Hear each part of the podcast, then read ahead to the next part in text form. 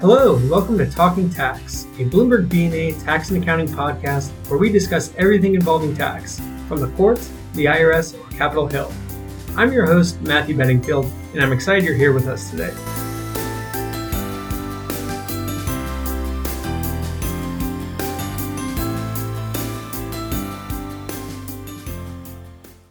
Hello and welcome to Talking Tax. It's September 18th, and I'm here with Hill reporters Laura Davison and Colleen Murphy. Guys, thanks for joining us today. Thanks for having Thank us. you.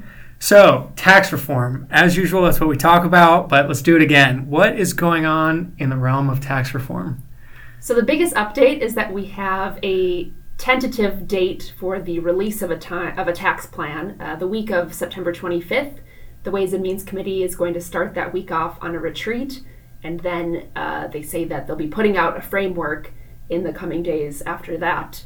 And uh, it's supposed to have some detail. We are expecting maybe to see uh, the corporate tax rate, which people have been talking about for a long time now. But it, it, it's definitely not going to be bill text. It'll be, I guess, a couple of pages in length. There still appears to be some confusion among the big six. You know, that's the group of congressional leaders and, and White House official, officials working on this plan. You know, Treasury Secretary Steve, Stephen Mnuchin said that there will be rates. Kevin Brady said there might not be rates.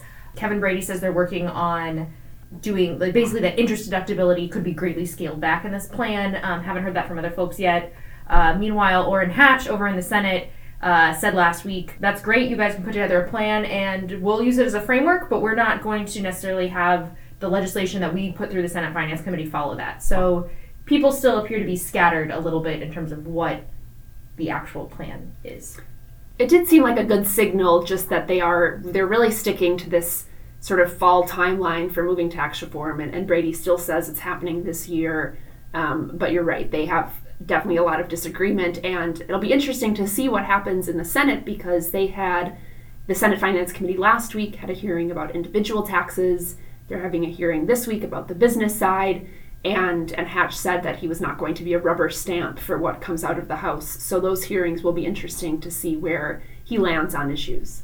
I think um, one thing that was interesting for me, I was at the ABA tax section conference in Austin this past weekend, and there was a session about um, mark to market of derivatives, which is an idea that had been talked about in the camp draft and kind of comes up whenever tax reform is discussed.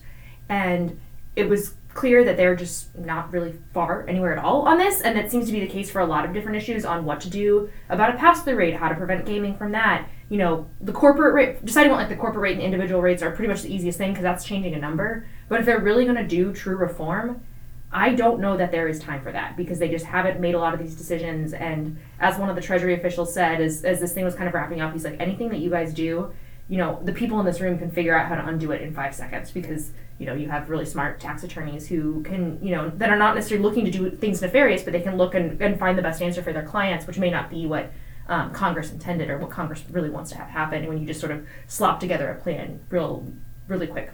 So, you know, with all those intricacies that are involved, you know, I think Colleen, you and I had talked before about getting things done before midterm elections, whether it be just strict tax cut or a full reform. Do you think there'd get to be a point, you know, even if they're starting to get close to full reform, uh, where you know if midterm elections are looming, they just kind of say, uh, you know, let's just do a cut and go with that? I think you can do. There's a lot of different ways you can put this together. You can do a rate cut and maybe do a couple little things that simplify things, and you can call. You can pretty much call anything you want to call tax reform tax reform. So politically, I think no matter whether it's just what we would call and kind of the tax world a tax cut to kind of for, for political purposes, it's going to be tax reform. I just don't know that that doing a lot of the big picture stuff that's been talked about can happen before the midterms. I think there will be pressure to do something before the end of the year for sure, especially because Brady keeps saying that that is their timeline. So even if they decide to do tax cuts, I think that there will be pressure to make something happen uh, as the year sort of winds down. And uh, as far as President Trump, you know, from what I've seen at least, you know, he's been vocal about what he wants the corporate tax rate to be. But what has his involvement in in this tax reform planning been? Um, has he been deeply involved, uh, moderately involved? Not not involved a lot at all. I don't know that I can speak to personally, like how much he spoke with advisors on this, um, though he's been very clear all along that he wants this 15% rate. Though his advisors, Marc Short and, and Gary Cohn, in recent appearances have sort of scaled back from that and said, look, we're, you know, 15 would be ideal, but, you know, we have to work with the confines that exist with the budget reconciliation process, with what Congress can get done, with what sort of pay fors we can get. So they're really trying to kind of distance um, expectations on that 15% rate. And that that reminds me, uh, we should also remind listeners that, that we still do not have a budget. The House is out all of this week. The Senate is only in until Wednesday. Uh, negotiations in the House are still pretty locked up.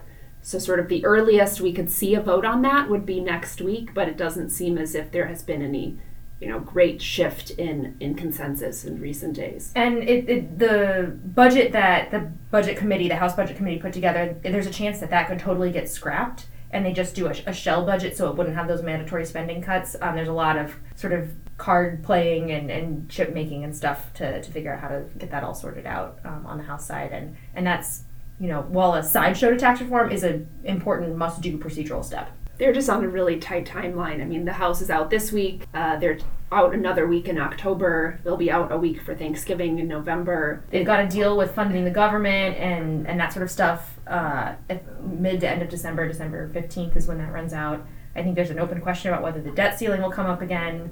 Mitch McConnell seems to think no. Democrats seem to think yes. Again, all of these, there's, there's just lots of pressures on them with a whole bunch of different de- deadlines that all converge in the same couple weeks. 12 days to do a health care bill in the Senate. That's sort of the latest, the, the current challenge that the Senate is, is working through and, and negotiating on whether they're able to bring a bill to the floor by September 30th. It's, it's not clear, but if they want to, uh, they have 12 days to do it. Well, sounds like they have a lot to fit in a very short period of time, uh, which also means you guys will have a lot to talk about coming up. So we look forward to catching up with you guys next week and uh, look forward to talking to you soon. Thank Thanks. you.